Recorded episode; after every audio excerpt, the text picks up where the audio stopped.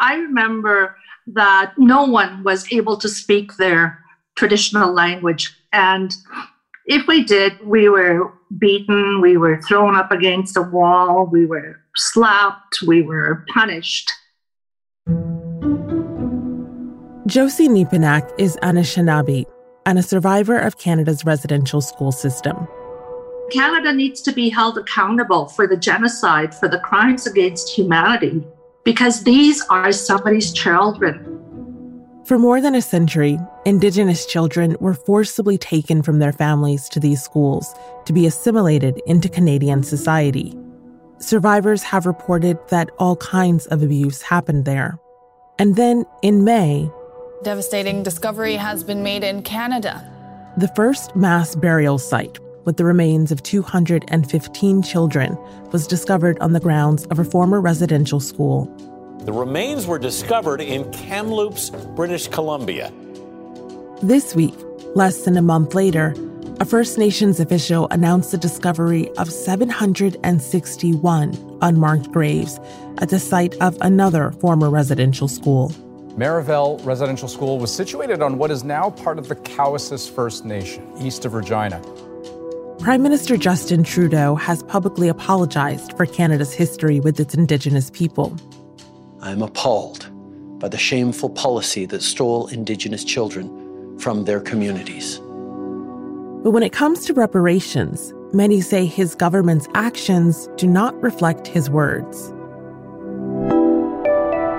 I'm Malika Bilal, and this is The Take.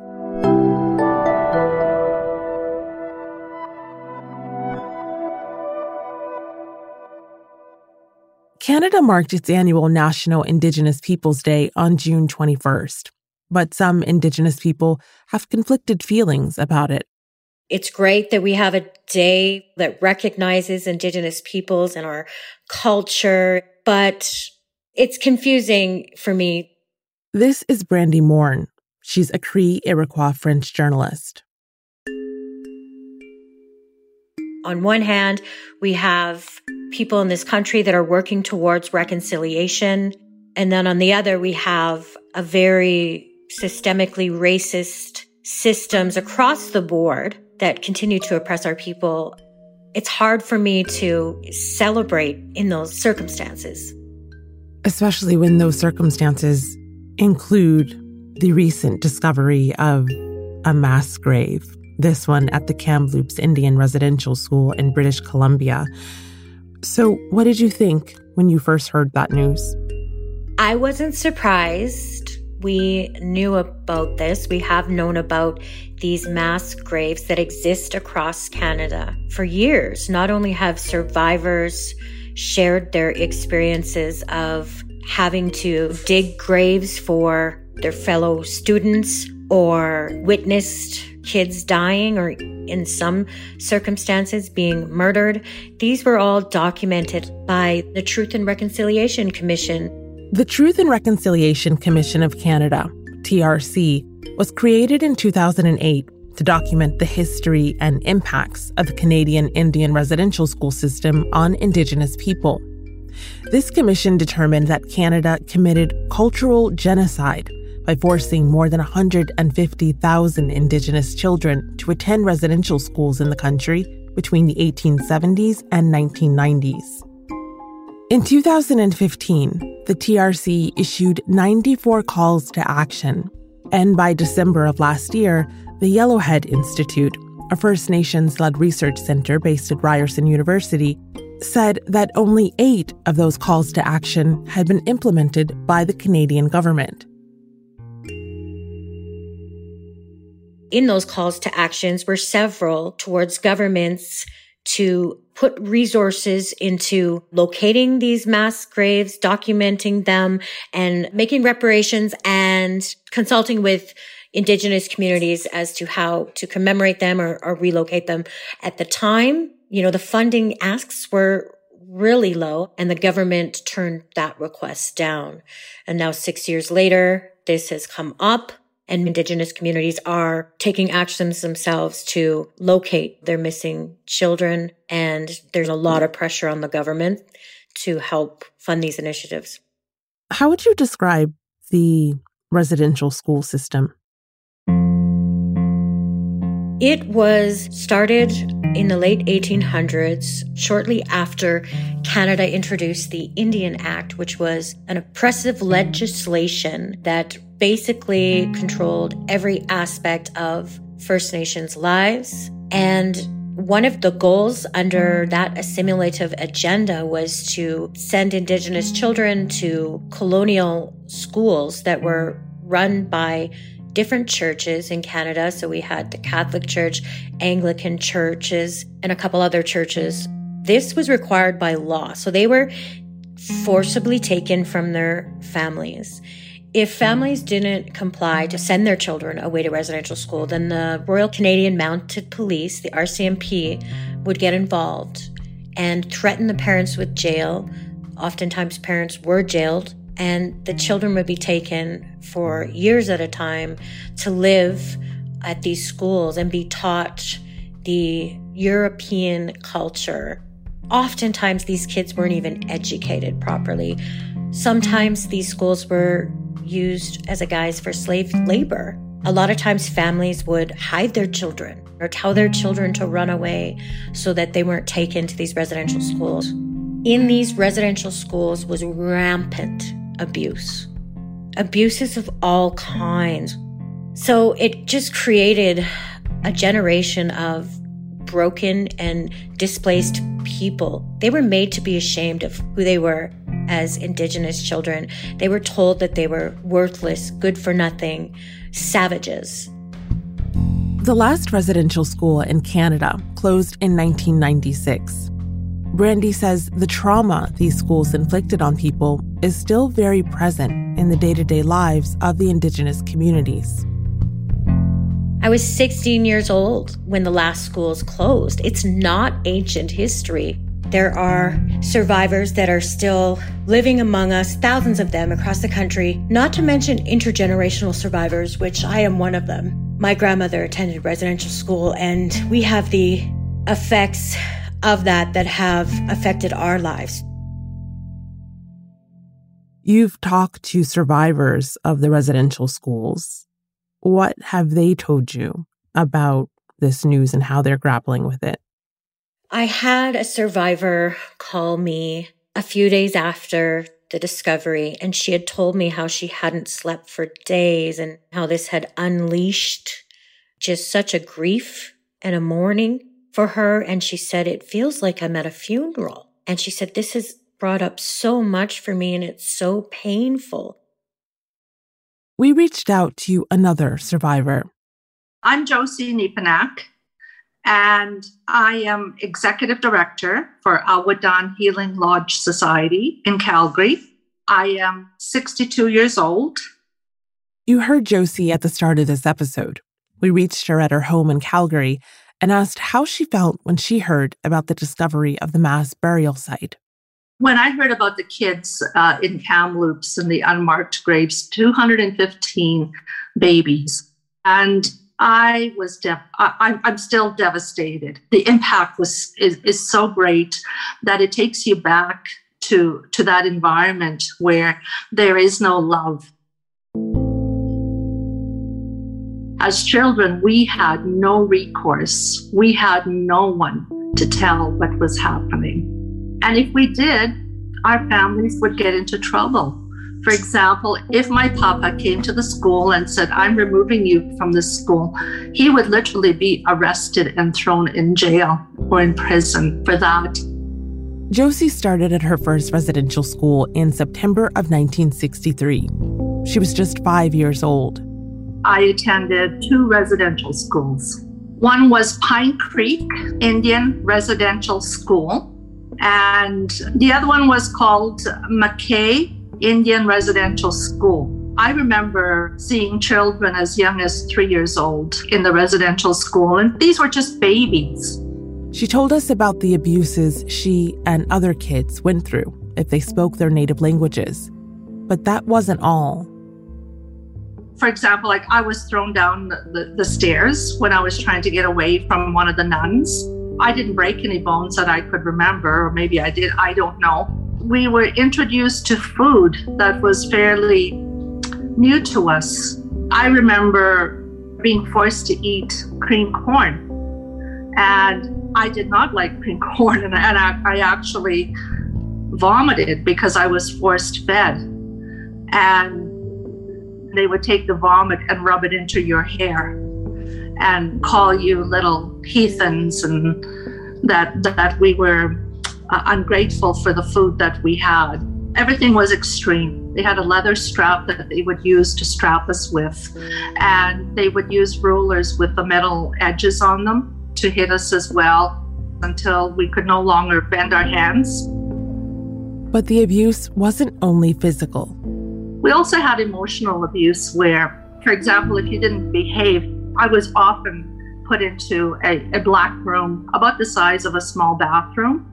And in that room, I was told by the nuns to pray hard because if I didn't, that the devil would come to get me. And I actually believed that. And uh, I remember hyperventilating, and at times I'm sure I passed out in that little black room because of the fear and the anxiety that I felt in there. Josie told us that her great grandfather, her father, and her mother all went to residential schools.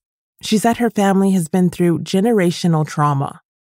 What I see as happened is genocide, forced removal of, at, at least in my family, four generations of family into the residential school. My little cousin, his name was Albert, and he was 11 years old.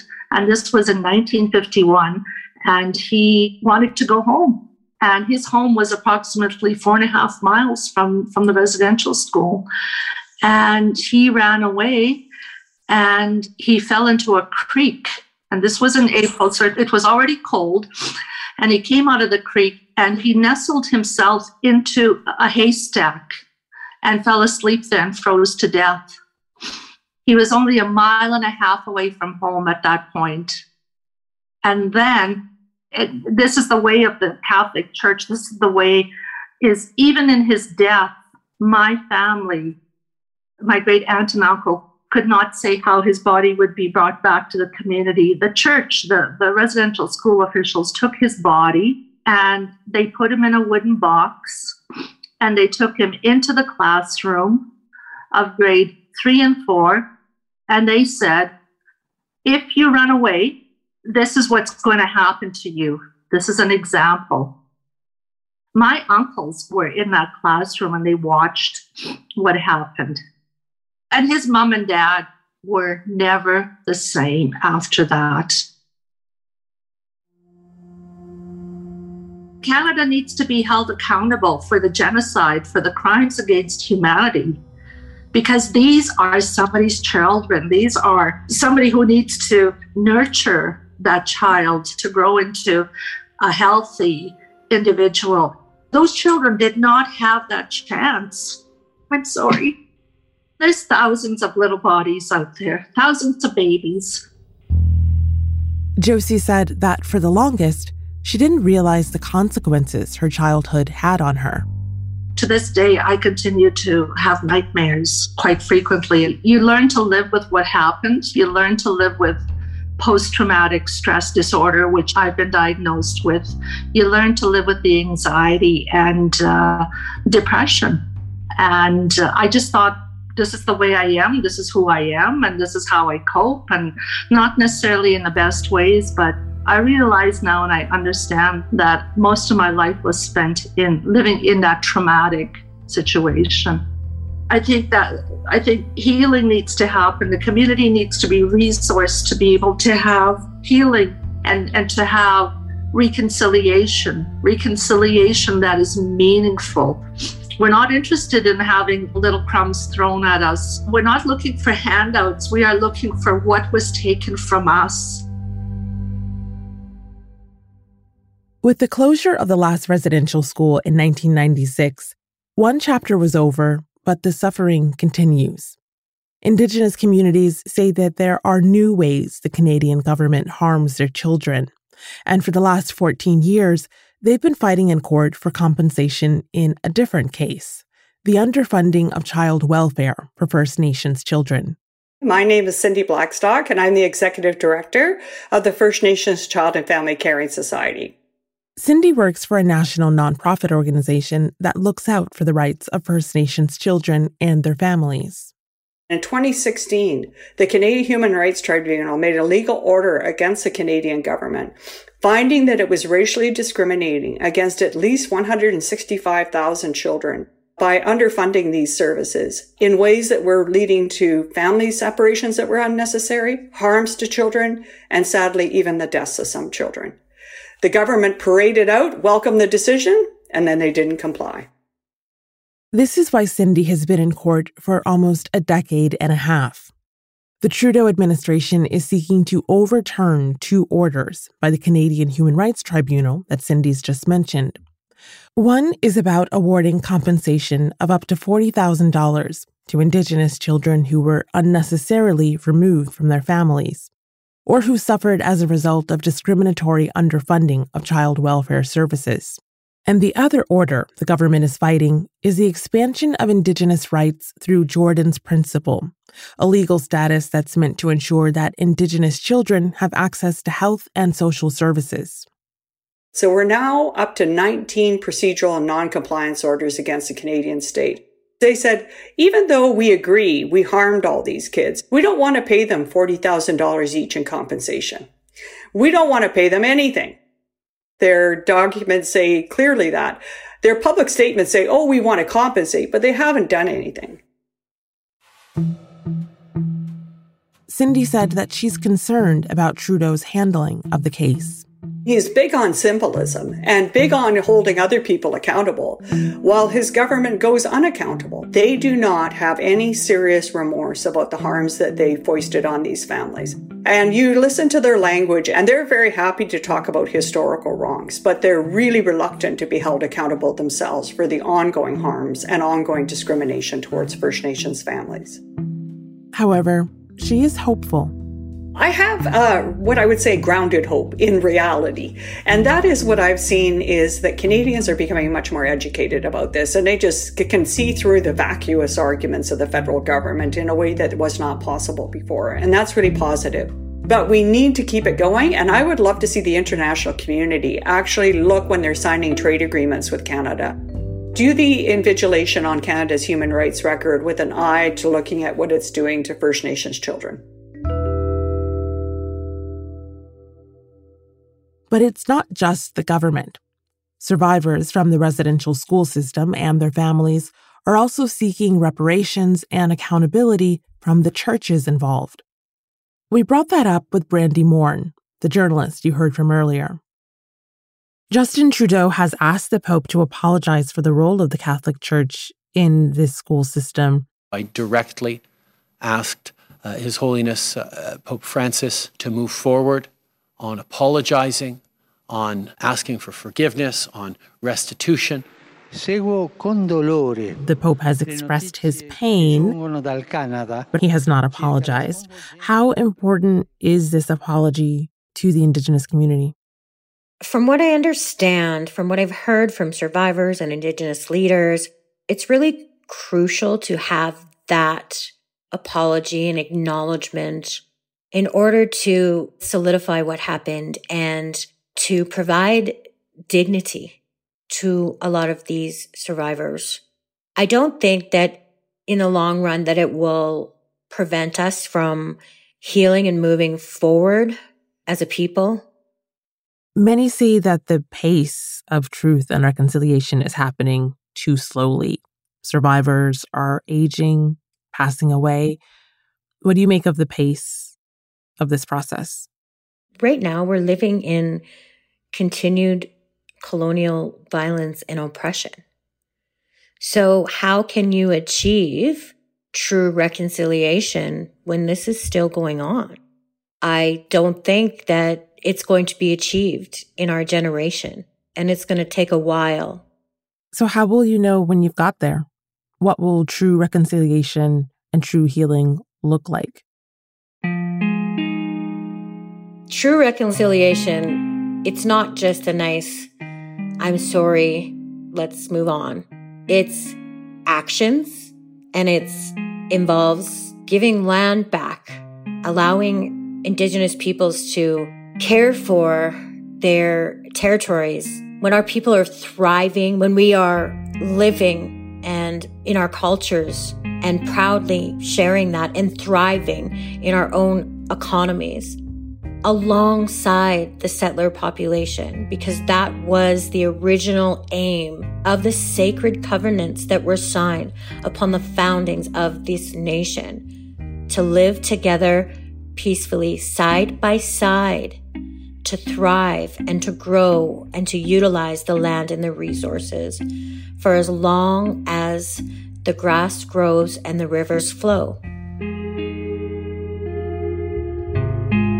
And that's The Take. This episode was produced by Ney Alvarez with Negin Owliaei, Dina Kesbeh, Priyanka Tilve, Alexandra Locke, Amy Walters, and me, Malika Bilal. Alex Roldan is our sound designer. Aya Elmileik is our engagement producer. Tom Fenton is our story editor, and Stacey Samuel is the Take's executive producer. Special thanks to Jillian Kestler-D'Amours. We'll be back on Monday.